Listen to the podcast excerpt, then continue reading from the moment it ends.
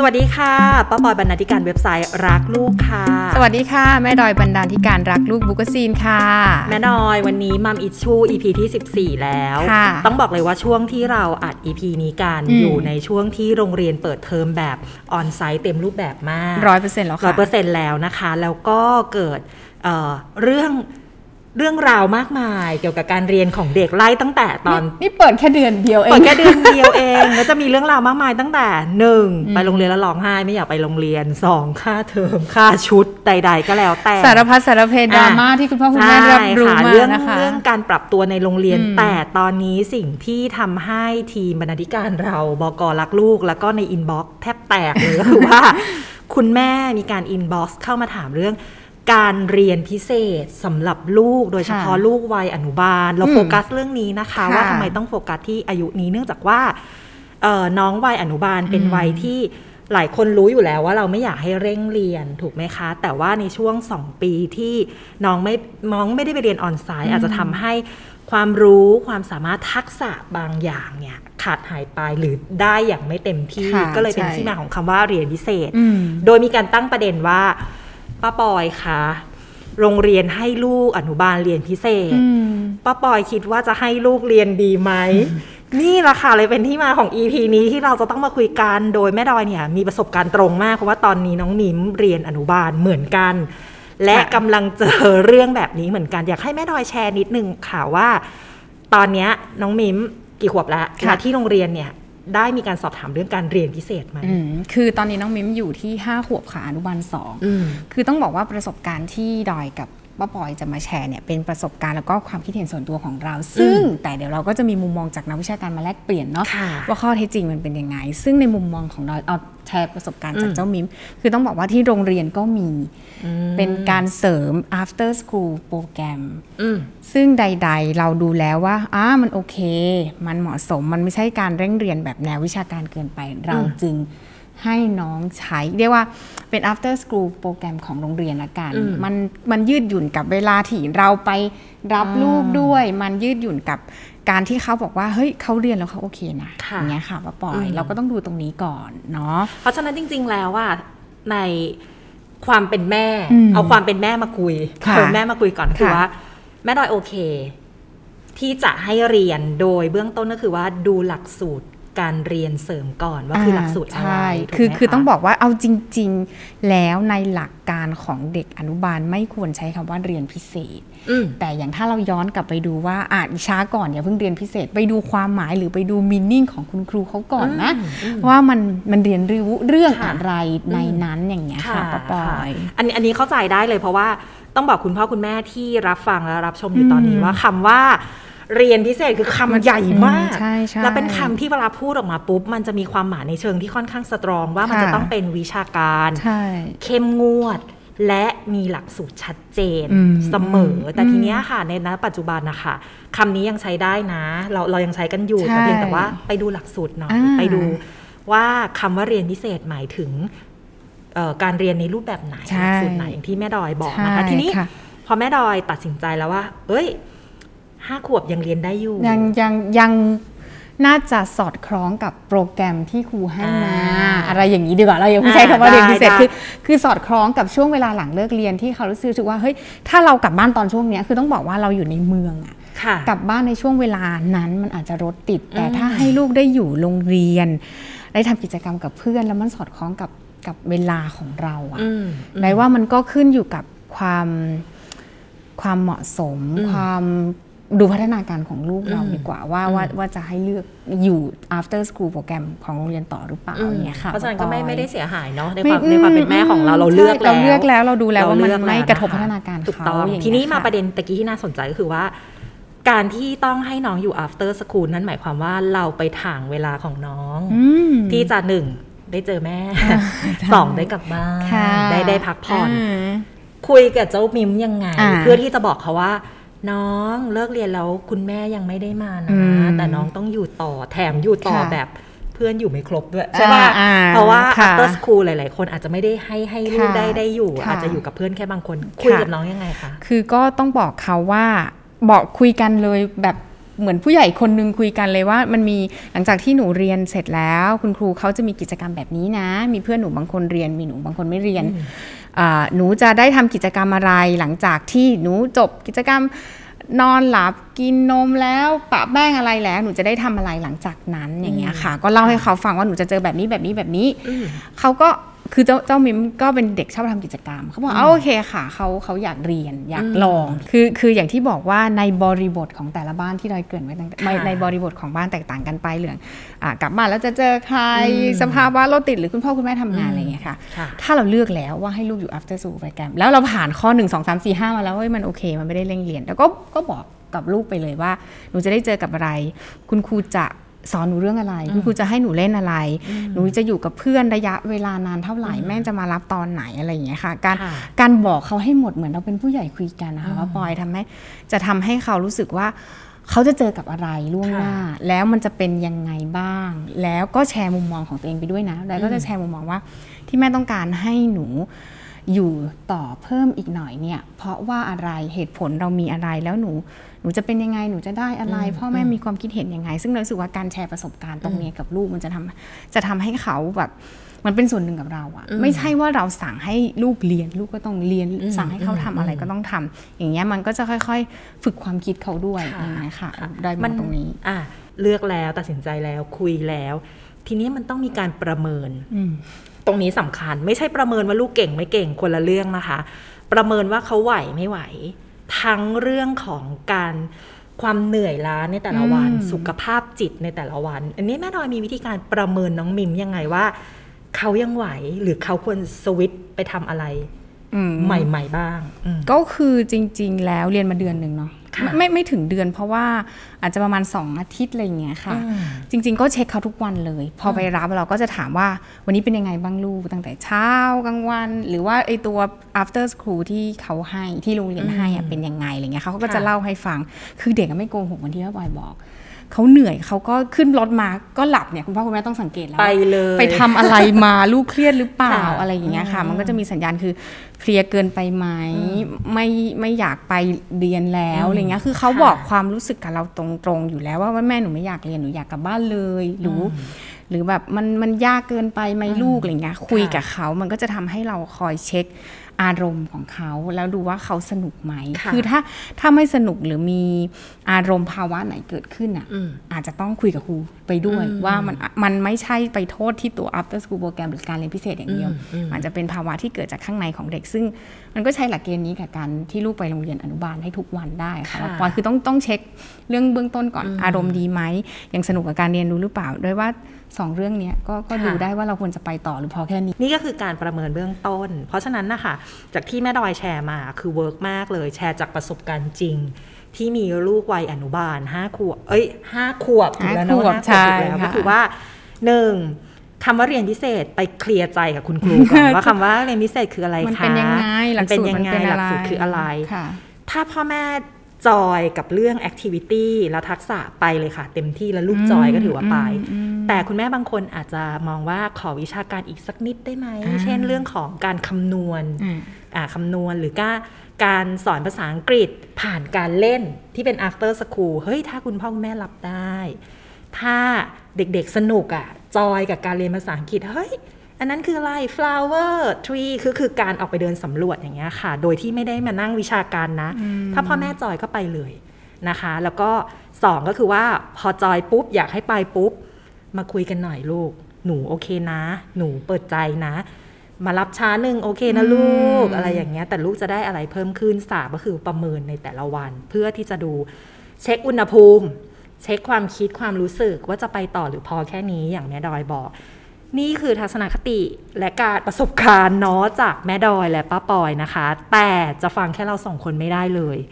เดี๋ยวเราไปฟังคำแนะนำจากผู้เชี่ยวชาญตัวจริงนะคะ การเรียนเสริมสำหรับเด็กวัยอนุบาลเนี้ยมีอะไรที่จะต้องรู้บ้าง และพ่อแม่จะต้องทำยังไงคะ ก็จากประเด็นเรื่องของเด็กอนุบาลที่เรียนพิเศษใช่ไหมครับว่าเอ๊ะคุณพ่อคุณแม่หลายท่านอาจจะแบบสงสัยว่าเอ๊ะควรเป็นเรื่องที่ควรจะต้องเรียนหรือไม่ควรจะต้องเรียนอะไรอย่างเงี้ยครับ ส่วนหนึ่งก็มีเหตุผลที่สนับสนุนการที่จะต้องเรียนก็คือว่าเอ๊ะในช่วงปีหรือหนึ่งหนึ่งถึงปีการศึกษาที่ผ่านมา ก็จะมีเรื่องของการปิดโรงเรียน เนื่องจากสถานการณ์ของโควิดใช่ไหมครับบางโรงเรียนเขาก็จะมีลักษณะของการจัด การเรียนการสอนในรูปแบบของออนไลน์บ้าง หรือว่าบางโรงเรียนก็อาจใช้ลักษณะของการจัดการเรียนการสอนแบบเป็นออนแฮนคือส่งอุปกรณ์ข้าวของ หรือสื่อการเรียนการสอนเข้าไปให้เด็กๆได้ทำกิจกรรมที่บ้านอะไรเงี้ยครับ ทีนี้ประเด็นนึงก็คือ มันก็จะเกิดภาวะหนึ่งที่เราเคยคุยกันไปแล้ว ก็คือเรื่องของ learning loss เข้ามาใช่ไหมครับ หลายคนคุณพ่อคุณแม่หลายคนก็อาจจะเกิดความกังวลใจว่า เอ๊ะ ลูกจะอยู่ในภาวะที่เป็น learning loss หรือเปล่า แล้วจะต้องให้ความช่วยเหลืออย่างไรบ้างอะไรเงี้ยนะครับแต่ในมุมมองของผมเองที่เป็นนักการศึกษา ผมจะมองมองมองแยกเป็นประเด็นเป็นประเด็นไปนะครับก็คือว่า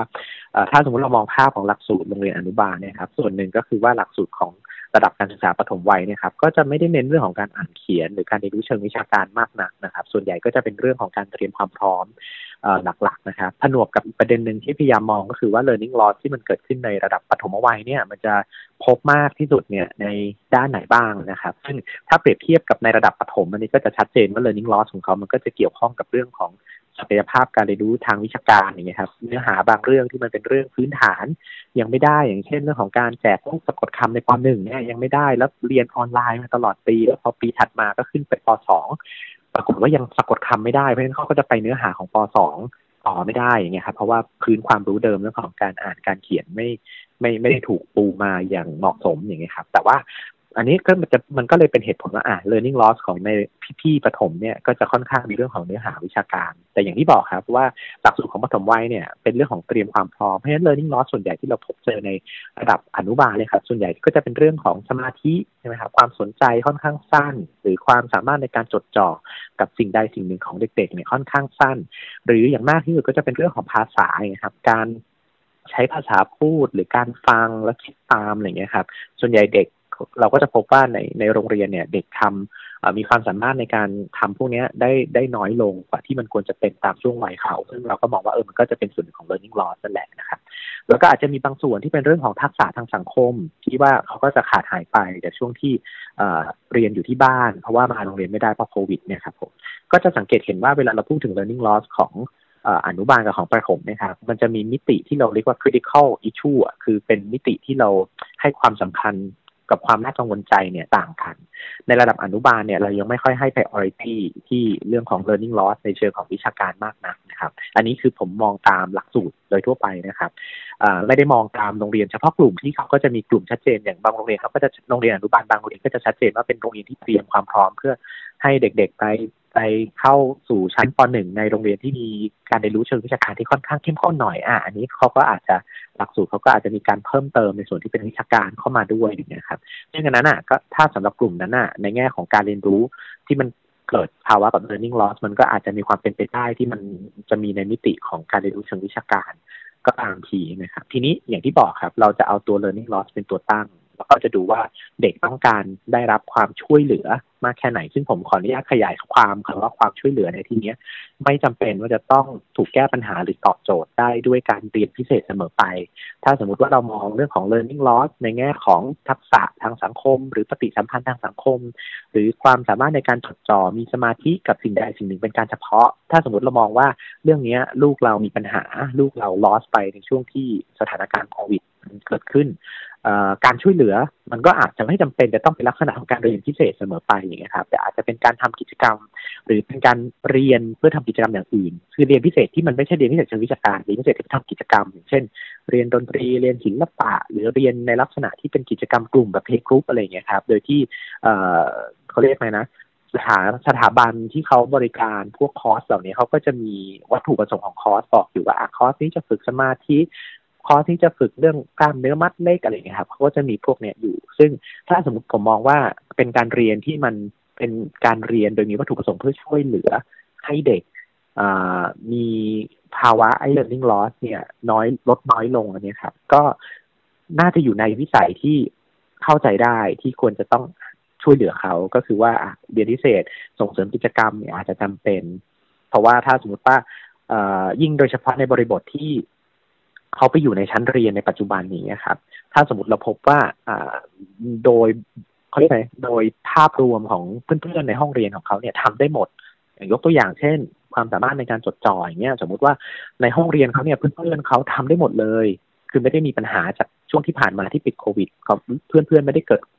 เอ่อ learning loss ในประเด็นเนี้ยครับ แต่กลายเป็นว่าเขายังมีประเด็นนี้ติดอยู่อย่างเงี้ยครับ อย่างเงี้ยก็เป็นเหตุผลที่อธิบายได้ว่า เออ จำเป็นจะต้องให้ความช่วยเหลือ ซึ่งบางทีการเรียนพิเศษแบบกิจกรรมที่ฝึกเรื่องของสมาธิอาจจะจำเป็นมากยิ่งขึ้นครับผม